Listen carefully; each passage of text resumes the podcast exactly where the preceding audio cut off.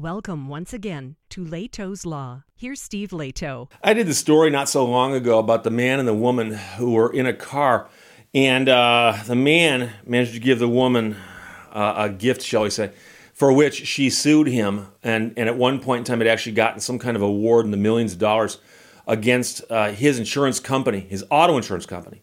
And of course, his auto insurance company later came back and said, um, We'd like to defend this case because that's not something we cover you for with our auto policy. And a lot of people, I think, agreed with that outcome because the court finally did say, Yes, um, it's not what you're covering with auto insurance.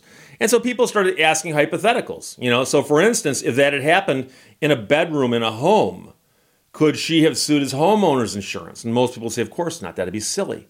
So right after that happened, within 24 hours. This story hit the news. It's in Canada, but I believe the same kind of thing could happen here in America. But a man who was working on his trailer, a, a recreational trailer, was up on the, the roof of it and he fell off of it and got injured quite severely.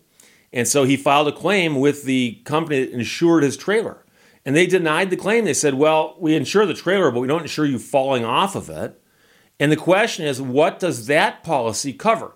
Because that is something that's closer, just what I told you, to what the policy does cover. And so I can tell you that I've seen cases in, in, in Michigan and elsewhere where somebody, for instance, is stepping out of a car and they get hurt. The question is, does that involve you know the use of a car in a way that they would anticipate?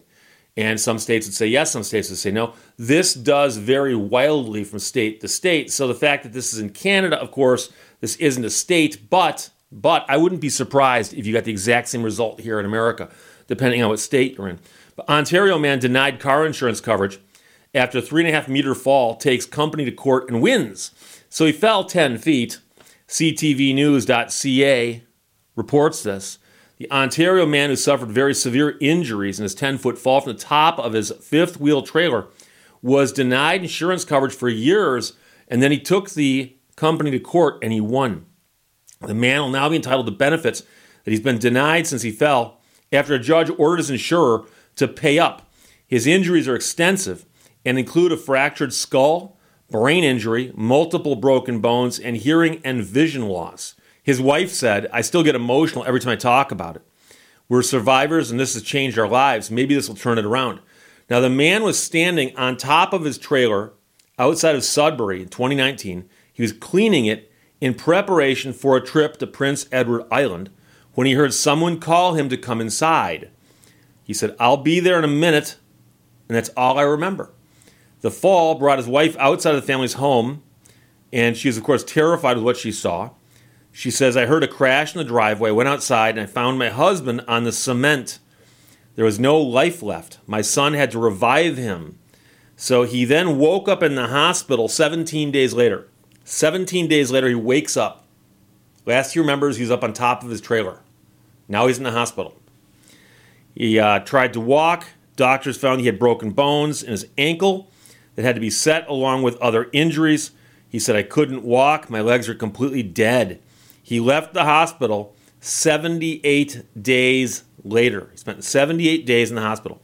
He could no longer walk. He needed treatments to pay for some of it.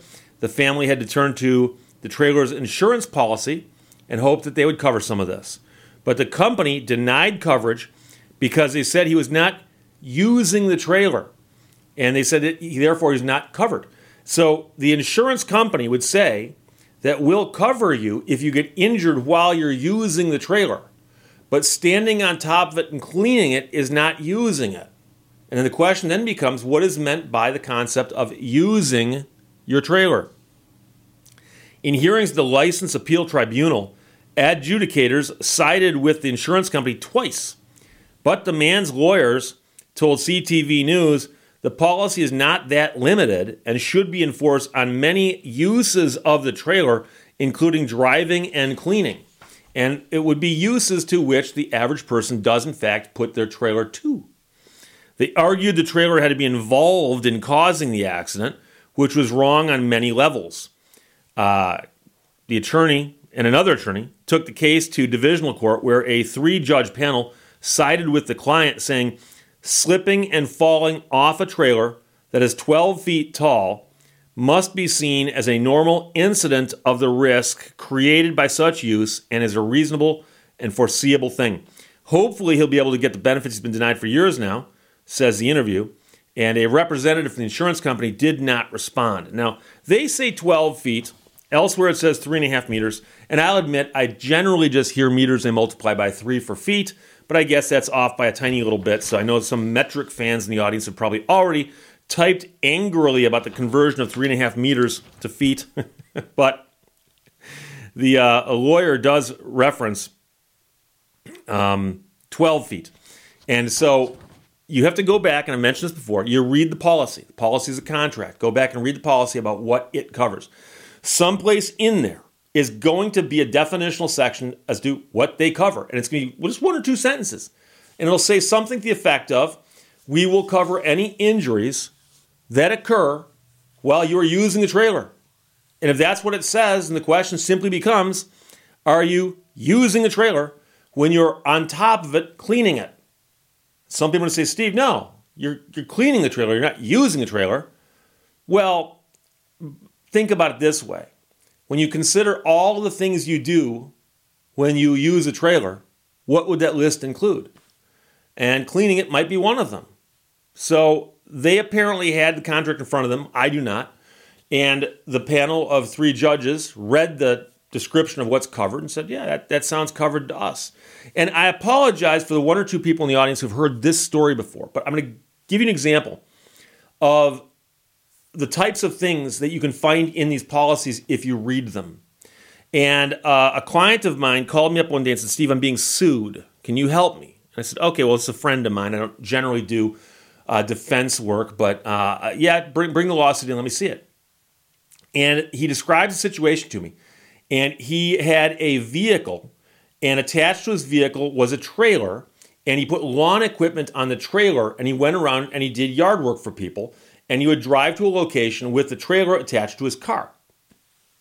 And so one day, he's driving down a street with his car and his trailer, and as he passes very slowly a garbage truck, there's apparently a guy on the garbage truck in the back standing on one of the little platforms. He's getting ready to jump off to dump some garbage. He sees my friend's car go by the corner of his eye, and he steps back and he hits the trailer because he didn't look this way to see the car had a trailer. He just sees the car go by and he figures he can step back and he steps back and he gets hit by my client's trailer. So I said, Well, you have car insurance, right? he goes, Yeah. I said, just turn this over to your insurer. They'll defend you. He said, Really? I said, Yeah, yeah, yeah. I go, I go, a lot of people don't know. Insurance companies, number one job is to defend you. That is to actually mount a defense. Job number two is to pay the claim if any one results or settle the case. He He's okay. So he submits it to them, and he calls me back about a week later and goes, Steve, they've, they've denied coverage. They said this is not something for which my insurance policy will cover me. And I assumed they were going to say, oh, you're using your vehicle for a commercial purpose, and we don't cover commercial things. And, and I go, well, bring the denial letter and let me take a look at it. He brings it in, and the letter says, we are not covering you because the injury is caused by your trailer and not your car. And the policy covers your car. I said, oh, do you have your policy with you. And I asked him to bring it. So he brought it. I open it up and it goes, We cover injuries that result to you or others through the use of your vehicle, blah, blah, blah, blah, blah. And it goes, Your vehicle is defined as follows your car and any trailer attached thereto. Their own definition said the trailer was part of the car. And they denied coverage, saying that, oh, the trailer caused the harm, not the car. They drafted the contract.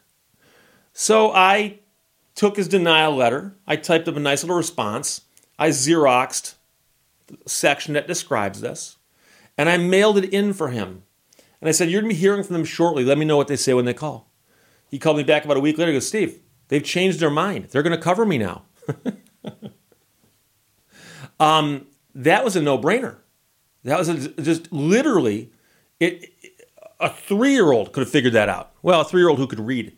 Um, but you go, why did they deny the claim? Well, they denied it at first because they were just hoping they'd get a claim off their plate. And also, it might be that the adjuster doesn't read the policy to double check these things. And so the irony I'm pointing out here is I tell people your insurance policy is a contract, you need to read it. Sometimes they don't read it. So when they deny your claim, and it seems like they ought to cover it, go pull the policy and read it and see what it says. You might be surprised. But then you might also wind up in a gray area where it says we'll cover you if you're injured or somebody's injured through the use of your thing, your trailer, your RV, whatever it might be. And is cleaning it the use of it. And that's what a court of appeals has apparently said in Canada. So a lot of people sent this to me. Thank you very much to everybody. CTVnews.ca ran the story. An Ontario man who was denied insurance coverage after a three and a half meter fall took the company to court and won, and now they've got to take care of him. So there you go. That's an interesting story, like I said, out of Canada. Questions or comments, put them below. Let's talk to you later. Bye bye.